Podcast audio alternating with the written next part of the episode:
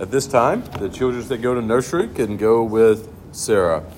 Um, they're going to be changing this morning from looking at uh, catechisms to looking at the biggest story book, biggest story Bible storybook.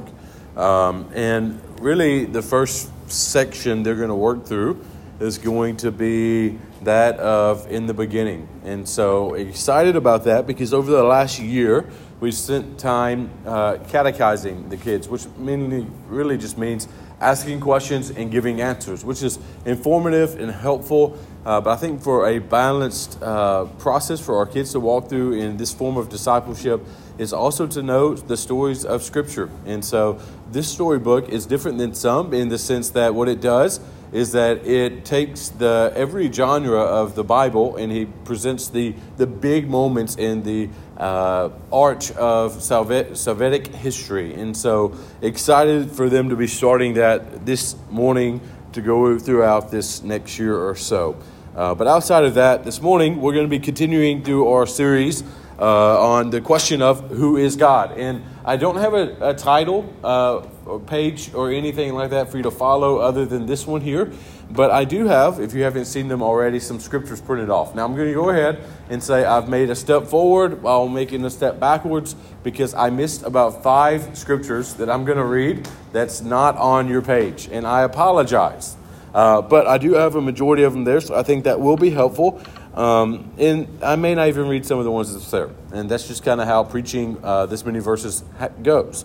Um, but I want to pray for us and then kind of walk through what we're going to be doing this morning. Because I'm not going to go through the long, in depth introduction as we have done every other week, except for to say this. My prayer and my hope is that as we study this idea this morning, and as we've done it in the previous seven sermons, and prayerfully, two more sermons, depending on the arrival of Izzy, is that God would renew in each and every one of us a better understanding of who He is, which should lead us to know Him, to pray to Him, to worship Him, and serve Him more faithfully in our personal lives, but also as a church. And I've said this weekly, and I'll say it again this morning. Uh, we're going to be looking at the faithfulness and the goodness and the patient aspect of who God is, okay? And in doing that, we're not going to exhaust each of these topics as far as they could go. So if you have any questions, please feel free to reach out. Uh, but let's pray together and we'll jump into it together. Heavenly Father, we love you and we thank you. We glorify you. We, we praise you because, first and foremost, because you're holy and we're not. God, you created us and we sinned against you and we're unworthy of a relationship with you, but in your Son, Jesus, you offered salvation for us if we would simply believe and trust in Him. And God, for us in the room that knows Him in that way, God, we thank you for that and we praise you for that. God, my prayer now is as we look at the faithfulness of who you are and your goodness and how patient you are with all people. God, this would lead us to trust in you greater than any other moment in our lives. God, not because of some magical words that I will say, but God, as we expose the truth of who you are, that it would naturally cause us to move closer to you. We pray this in your Son's wonderful and great name. Amen. The sermon um, layout is very, very simple. It is the God who is, and the first topic is faithful, the second topic is good, and the third topic is patient.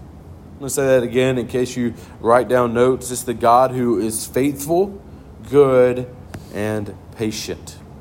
And so, as we look at this this morning, what I want to begin with is looking at the God who is faithful. The God who is faithful.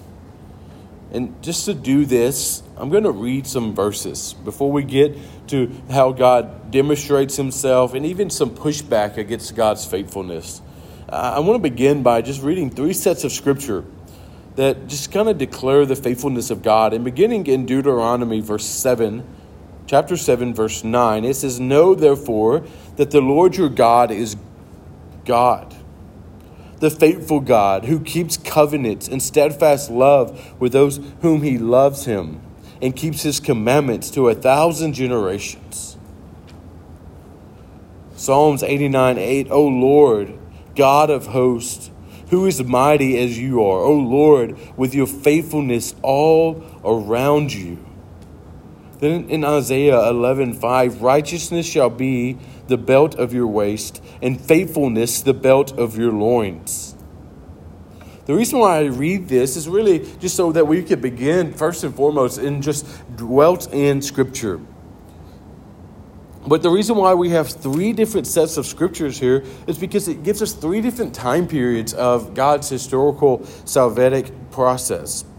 In Deuteronomy, verse 7, it's this moment in which God is speaking to uh, through Moses or to Moses and he's commanding the people to know, therefore, that the Lord, the God, is God and that he is a faithful God.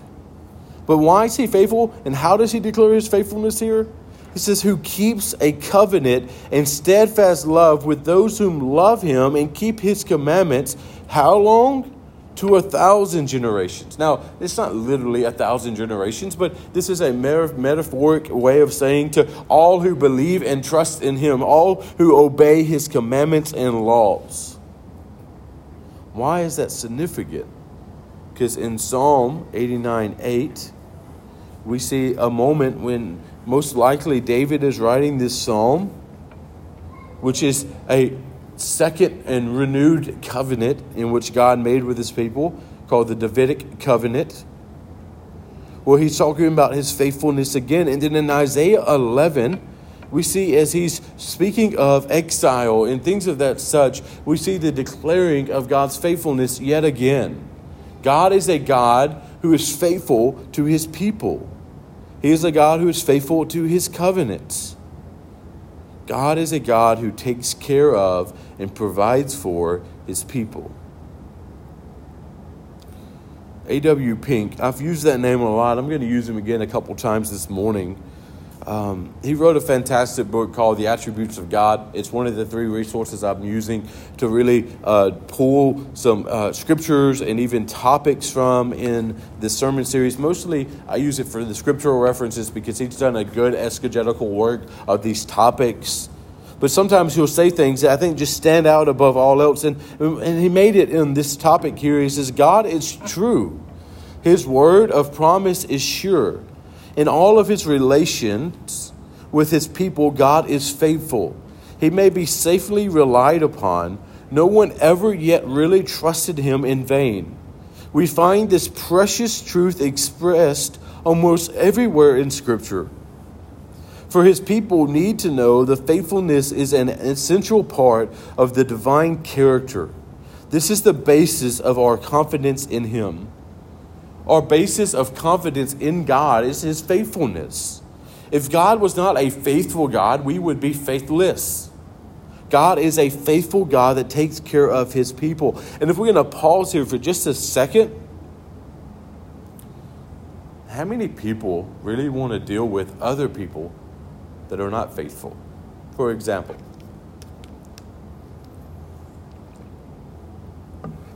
as you pull into a relationship with someone, a friendship with someone, how many times before a friend of yours cancels on you before you quit reaching out to do something with them? Or if you're working with someone and depending upon them to be a, co worker, how long are you going to remain trusting in that person if they continue to balk at responsibilities and do not do what they're supposed to do? Or, for example, how many of us would stay in our marriages or relationships if our significant other continued to cheat on us? We may show mercy and grace in all of those circumstances, but eventually, if someone is faithless, they're not faithful, then we begin to lose trust in that person. Everything about who God is, I think, is certainly around his holiness, as I expressed a few weeks ago, but the faithfulness of God is why we can trust in God. And we're going to see in just a moment some ways he demonstrates his faithfulness. But maybe, just maybe, you feel like sometimes God is not faithful. I don't have scripture for this this morning because I think that this is a feeling we have that I can read all the scriptures in the world, and we're going to read some more where we're going to declare God's faithfulness and I think the only way to combat understanding that God is faithful when we don't feel like He's faithful is the scripture that we're going to read together as we look at how He demonstrates His faithfulness. But let's just be honest for just a moment and say sometimes we just don't feel like God is faithful. I mean, we can use in, uh, in a lot of examples. We could talk about the, the loss of loved ones. We could talk about the loss of relationships. We could talk about the, the difficult circumstances that other people have put us through. We could talk about financial struggles. We could talk about um, just difficult things. And, and, and the thing is, I know each and every one of you well. Like, there's not somebody in this room that I have not been able to build a good relationship with. And the reality to that is, I know that you guys have struggles and hardships and difficulties. And oftentimes, I share mine with you. You may not know all of mine as individuals, but most of you know one or two things that I have struggled with in my life. The reality is, we sit in a room full of other people that are broken by life circumstances. And in those midst of those circumstances, it's so easy for us to feel like God is not faithful. That God is not there, that God does not provide, that God does not care.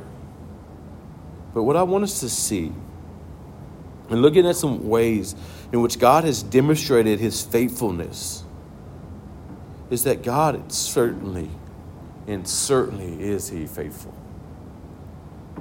we begin by looking at God preserving his people. And what we see in that is 1 Corinthians chapter 1, verse 9. I think that one may be on your page. I'm not sure. Uh, I forgot what section it was that I skipped. Um, we're going to read that together, but I'm, I'm turning in my page because I got two on a reference. Uh, that I, I don't have written down here.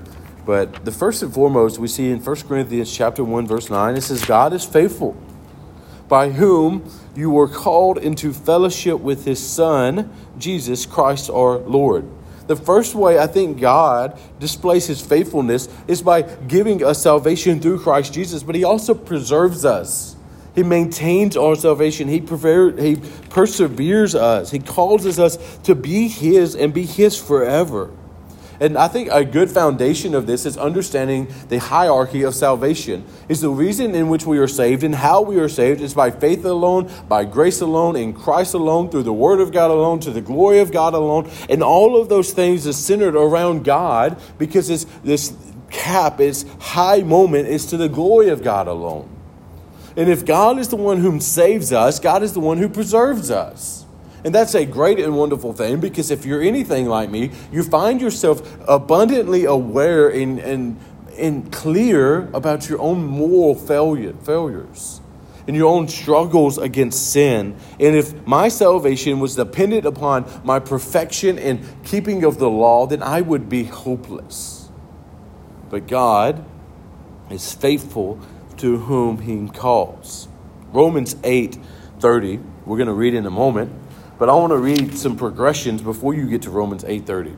Looking at verse 29. It says, For whom those whom he foreknew, he predestined to be conformed to the image of his son, in order that he might be firstborn among the brothers. Verse 30. And those whom he predestined, he also called. And those whom he called, he justified. And those whom he justified, he glorified. And in between justification and glorification, there's this moment called life. That in Christ we have been justified. If you have trusted in Jesus, you have been justified. And glorification is what's going to happen when you take your last breath and you're now in eternity forever with God Himself. So, in between justification and glorification, there's this pause here. There's this empty space, and that empty space is how many ever years you live after coming to know Jesus. But Paul does not mention another word in between those moments. Why? Because it is a sure thing that those whom God knew before the foundation of the world, that he is justified. And just as that is a sure thing, it is a sure thing those whom he justified, he will glorify. And we're going to look at God glorifying his people in just a moment, but God preserves his people to the end. Now you may ask, what about those people we know that seem to be on fire for God, but now seem to care less about God? Um, I can mention one name that David and I know personally very well that I'm often reminded of. And I think every one of us could think of someone. And I think my argument there is very, very simple is that there are either one or two situations for those people. One, they never truly knew God, or two, they're now in sin again, but prayerfully God will reveal their sin to them and they repent of their sin and come back to Jesus. Not in salvation again, but God will as we're about to look, discipline his people. So the way second way I think we see the faithfulness of God displayed is that he disciplines his people. In 1 Corinthians 11:30, Paul is addressing if you are familiar with this or not, Paul is addressing the illness that had fallen upon the people in the church of Corinth. And what he is saying here is it's because they were taking the Lord's Supper in vain. And the way they were doing it was different than the way we could do it by not repenting and all that. They, uh, they did it more as like uh, what they refer to as love feasts. And what they were doing is that instead of taking communion together, that some would take it before anyone got there and they would eat up all the food and they would drink up all the wine, or people would come and they would not contribute. Okay, so it, there's a lot of things going on there. But he says this He says, This is why you are weak and ill and have died, and some have died. Why? Because they are not taking this in a right manner. Now, I don't talk about that often because I think it's not the same context as ours, but the point being here is that God is disciplining those whom were disobeying what He has commanded them to do. Psalm 119.75 says, I know, O Lord, that your rules are righteous and that in steadfast you have afflicted me. His rules are righteous, and that in faithfulness you have afflicted me. In God's faithfulness, he had afflicted the psalmist here. What is the psalmist trying to expose? I think it's the same thing in which the author of Hebrews, whoever it may be, exposes in chapter 12, verse 6 and on. Well, it says this For the Lord disciplines the one he loves and chastises every son whom he receives. It is for discipline that you have to endure. God is treating you as sons. For what son is there whom his father does not discipline? If you are left without discipline, in which all have participated, then you are illegitimate children or not, and not sons. Besides this, have we not had earthly fathers who disciplined us as we respected them? Shall we not much more be subject to the Father of the spirits and live? For they disciplined us for a short time, it seemed best to them, but He disciplines us for our good, that we may share in His holiness. If we are God's children, the way in which He displays His faithfulness is by disciplining us. Now, I think there's confusion of what that can and cannot look like, but the reality is sometimes it just looks like God allowing us to fall into our sins and then the, the, the response, the natural response to that sin in our lives. And what I mean by that is that, for example, if someone is cheating on their taxes, is certainly a sin against God and it is a lie and all of those things. I think a natural way in which God disciplines an individual like that is even after they become repentant of their sins, they then get audited by the IRS and then have to pay back their taxes, right? Or if someone is driving drunk and they hurt someone in a way that is not good, well, there's no way that's good to hurt someone, but you know what I mean. I think a natural response is even if they are repentant of those sins, they're going to be disciplined of their sins in natural ways. But sometimes it's by causing an internal separation between us and God spiritually so that we will come back to Him. God displays our faithfulness by disciplining us. And what the author of Hebrews is clear about is that if we're not disciplined by God, then we're illegitimate children. And so we have to understand that God is being faithful in correcting us and disciplining us. Why? As this author here ends, he says that we may share in his holiness, that we can be more and more like his son. The third way I think God demonstrates his faithfulness, and certainly there's more ways, these are just some, is that by glorifying his people. And I've already read this, so I'll read it one more time. It's Romans chapter 8, verse 30. It says, And those whom he predestined, he called, and those whom he called, he also justified, and those whom he justified, he glorified. We see that word glorified, it ends with an ED, which means past tense. And the reason why it's in past tense is because it's already happened as in the sense that it's a sure thing as we've already exposed, but it hasn't happened yet, right? Because we live in the already not yet reality of salvation. We haven't already been glorified because we're still being sanctified now. But in God's eyes, it is a sure thing. Why? Because He is sovereign. He is a God who knew, knows, and decrees that He is a God that is supreme, that He is a God that is most powerful. Because if God is going to be and do something, then it's going to occur. And if God is doing something, then we can trust in that faithfulness. God is faithful to his people, and we can trust in it. Two things. I want to come back to God is faithful even when it doesn't seem like he is. It's okay to find ourselves in moments will we question God's faithfulness? Actually, I think that there's multiple books in the Old Testament specifically that is written for us to understand that. One of those is Lamentations. One of those is Psalms. And when you read the book of Psalms, I've said this to everyone in this room probably, so it's not going to be news, but when you read David's Psalms, to be more specific, it often seems like a bipolar man wrote those scriptures because we think of him writing it in the moment. Like he wrote all of it in one setting. But that's not necessarily the case. That David found himself in dark moments where he did not trust in the faithfulness of God. But as he worked through those moments, he began to understand that God was faithful. And so they begin with a God that seemed faithful, that's not seemed to not be faithful, and ends with a God that is faithful. Why? Because David was a man writing scripture to us but David was a man that was in the middle of his dark moments, and until he came out of the good moments, he didn't recognize God's goodness. And then for us, it's no different is we're going to find ourselves in moments where we're going to believe that God is not faithful, but that is why this is important. One, preaching through this, but two, gathering with the saints and having people pour into us and, and having discipleship groups and having one on one discipleship and having community groups. Because oftentimes we find ourselves feeling like we're alone on an island and God is not faithful to us, but in all reality, God is faithful for all whom He calls.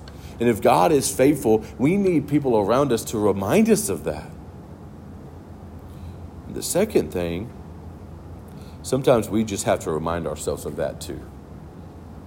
Is that when we begin to find ourselves in a moment in life where we feel like God is not faithful, maybe, just maybe, you want to go through your Bible and highlight some of these scriptures and then write them at the front of your Bible on a page that says God is faithful. Write them underneath.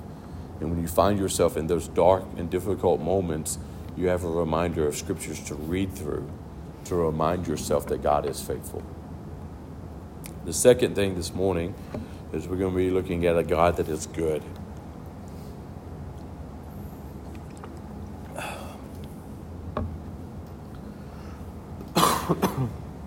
Psalms 52 1 says this Why do you boast, O evil, O mighty man? The steadfast love of God endures all the, all the day.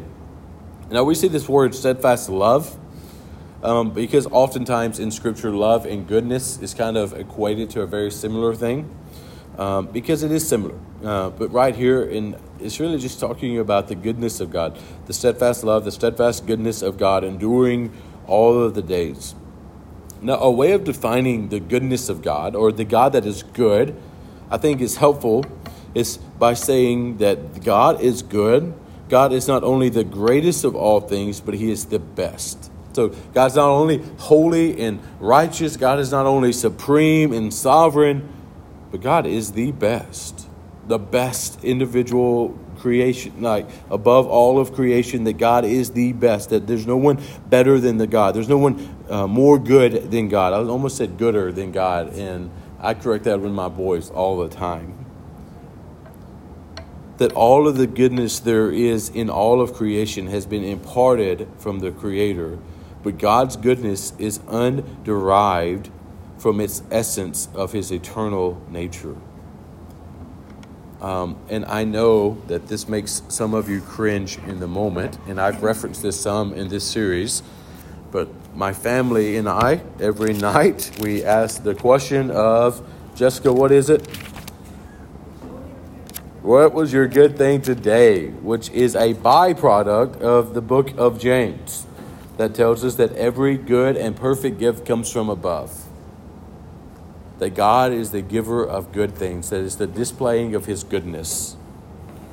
There's nothing good that exists that is not from God. So, first and foremost, I think a way in which God reveals His goodness is through His creation. See, Genesis chapter 1, verse 31 says it this way It says, And God saw everything that He had made, and behold, it was very good. And there was evening, and then there was morning, the sixth day. So after God created everything, what is his response to it? Is that it is very good. Why is his creation very good? Because God is the creator and God is good.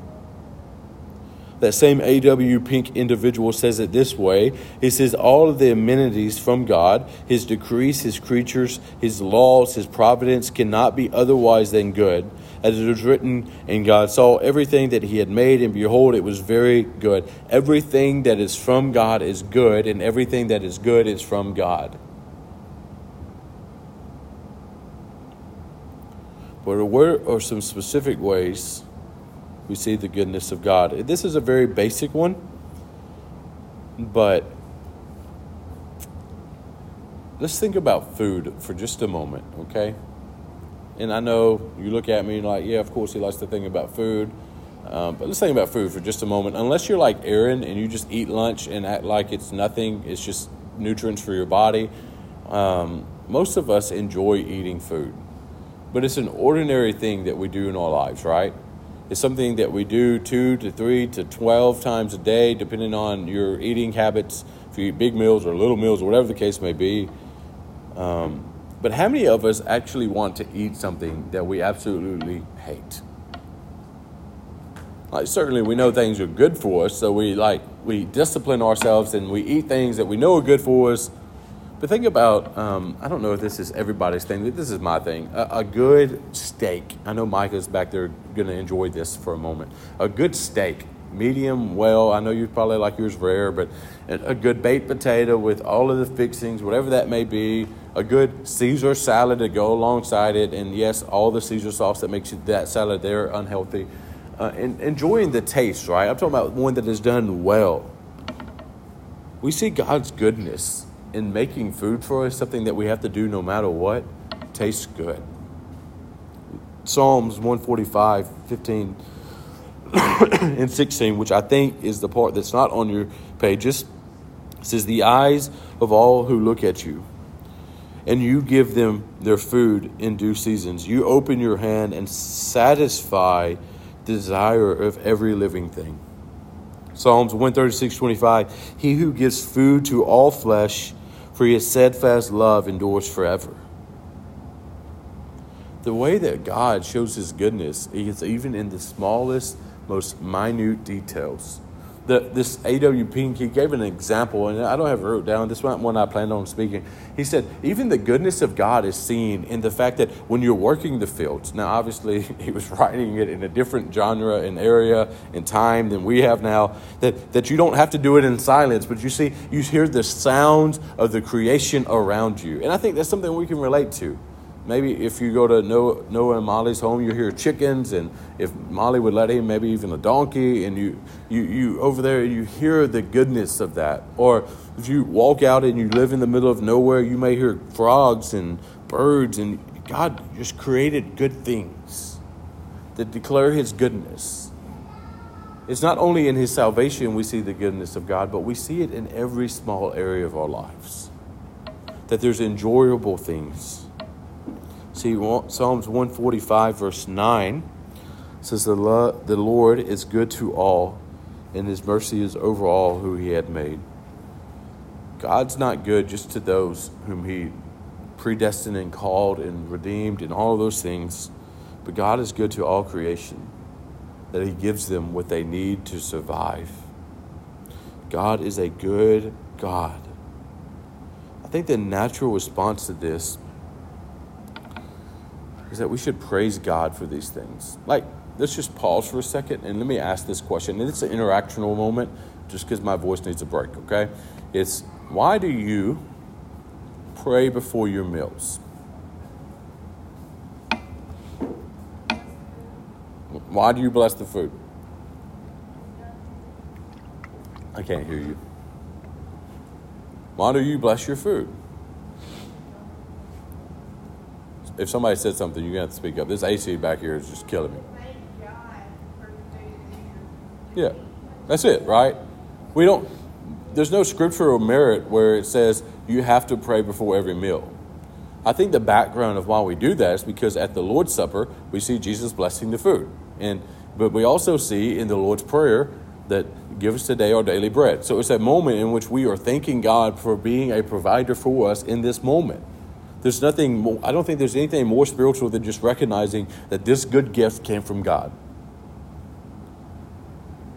I think that if we would slow down often, we would praise God more for the good gifts He gives us. Because it's often more than just food in which He gives us, but it's the small things in life in which we can glorify Him because He is a God who gives good things to all people, but specifically those who love Him and obey Him. The third thing we're going to look at this morning is that God is patient. this here is my favorite of the three, but it is the shortest of the three. The, the idea to begin with is that it is most probable that many people, when you look at this topic in theological circles, many people miss this or they skip over this because they kind of group it in with the, the love of God or the mercy of God. They kind of skip over the, the patientness of God or the patience of God because it, they kind of group it in with the mercy of God. And they kind of go hand in hand but I think it should be a separate thing in which we should recognize this morning. Because I think that this here, understanding that God is patient, can maybe even help us understand why sometimes we don't feel like God is faithful. See, Nahum 1 3 says, The Lord is slow to anger and great in power, and the Lord will be by no means clearly guilty his ways is in the whirlwind and storm, and the clouds are the dust of his feet. Or Nehemiah 9:17 says they refused to obey and were not mindful of the wonder, wonders that you performed among them, but they stiffened their necks and appointed leaders to return them to slavery in Egypt. But they are a God ready to forgive, gracious and merciful, slow to anger, and abounding in steadfast love, and do not forsake them. Nehemiah is referring back to the Israelites in the moment in which they said, Moses, why did you bring us out here to die? We're going to go back to Egypt and ask them to enslave us again. God was slow to anger. Psalms 103 8 The Lord is merciful and gracious, slow to anger, and abounding in steadfast love. Then even Romans 15 5 May the God of endurance and encouragement grant to you to live in such a harmony with one another in accordance of Christ Jesus. But he, he says it differently. He says that may the God of endurance and encouragement.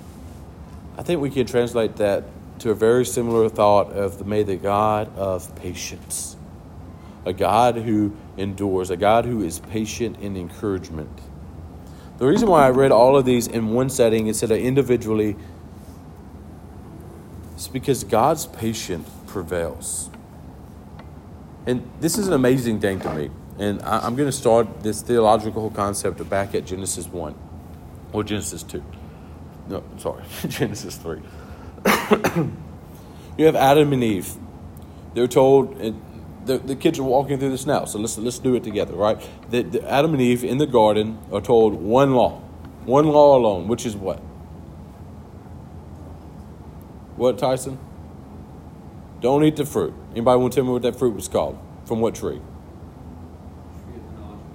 Knowledge of good and evil. One, one command, one law. Don't eat that fruit. Okay? Very simple, plain instruction. And what do they do? They ate the fruit. It all got bad, right? Why didn't God just destroy Adam and Eve, make someone else the representative, and then move forward? Or let's think back to our own personal lives. When you continue to sin against a God that has already saved you in Christ, why doesn't He just cut the light switch of your life right then and cause you to drop dead?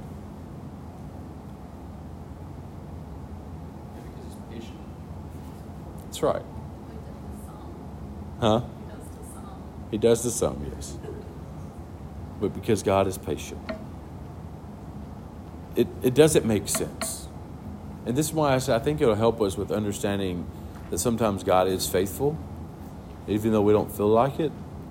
Is why does God allow evil things to happen? Is because God is a patient God that is doing a work that we just can't understand. And sometimes allowing wicked people to do wicked things is a judgment on us, as we saw in the life of the Israelites when he uses um, all of these other pagan God, countries to take over Israel and send them into exile. It's like most of the time that's not the case, but that does occur in Scripture. But sometimes God is desiring to grow us and to guide us into being people in which He is calling us to do and to be. And if God can patiently wait by and allow people to continue to sin against Him, which is the greatest and most horrific thing that can happen, I think oftentimes we should sit back and realize that if God is patient, then I should be patient, that I should be merciful, and that I should be forgiving. See, I think the application for the first aspect was just simply faith in God when we're God, and understanding that He is faithful.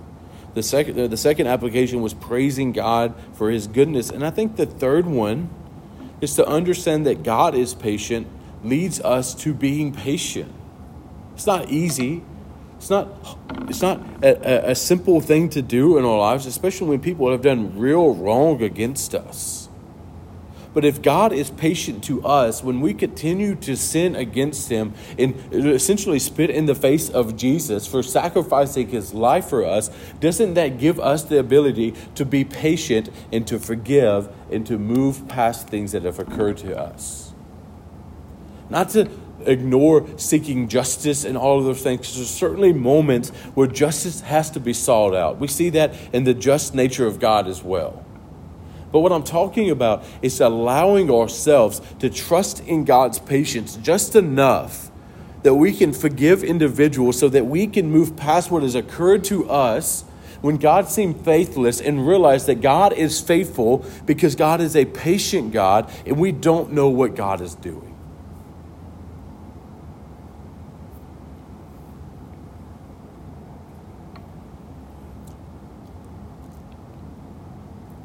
If God is patient, then we should be patient. And we should be still and we should wait on Him. That's not advice I like because I'm not a patient person. I'm a person who wants to get stuff done, to see it happen. There's a time and there's a place for that. And often that time and that place has to happen. But sometimes we look at the attribute of God's patience, and we have to realize that I am called to be patient. I am called to be steadfast and enduring and forgiving and merciful. All three of these attributes, and I know I may lose some of you again in using big words, I've used these words a lot, so maybe you've got them by now. All three of these attributes of God are communicable attributes, meaning that He communicates and He gives to His creation. So we as people can be faithful people. We as people that have been redeemed by Jesus can be good people. And we can be people that are patient. Patient on God, but patient with others. So this morning, as we come to an end and Nick comes and leads this last song for us, maybe all three of these things hit you, but maybe one of them did specifically. Maybe for us or some of us, we may be in moments where it doesn't seem like God is faithful. My prayer would be is that you would be reminded now of the faithfulness of God. Or maybe you would find yourself in a moment it's hard for you to see the goodness of God displayed in the horrific moments of life. Maybe it's a time to take a small moment and recognize the good things that God has given you. That should cause you to praise Him. Or just maybe you find yourself at a place to where you hold resentment and you hold a lack of forgiveness. Or maybe you find yourself in a moment where you want to see something happen or something change. And you have to sit back and just trust in the perfect timing of a God who is patient. That may seem like God allows the evil to go on but God is sovereignly working through all circumstances for His glory and for our good.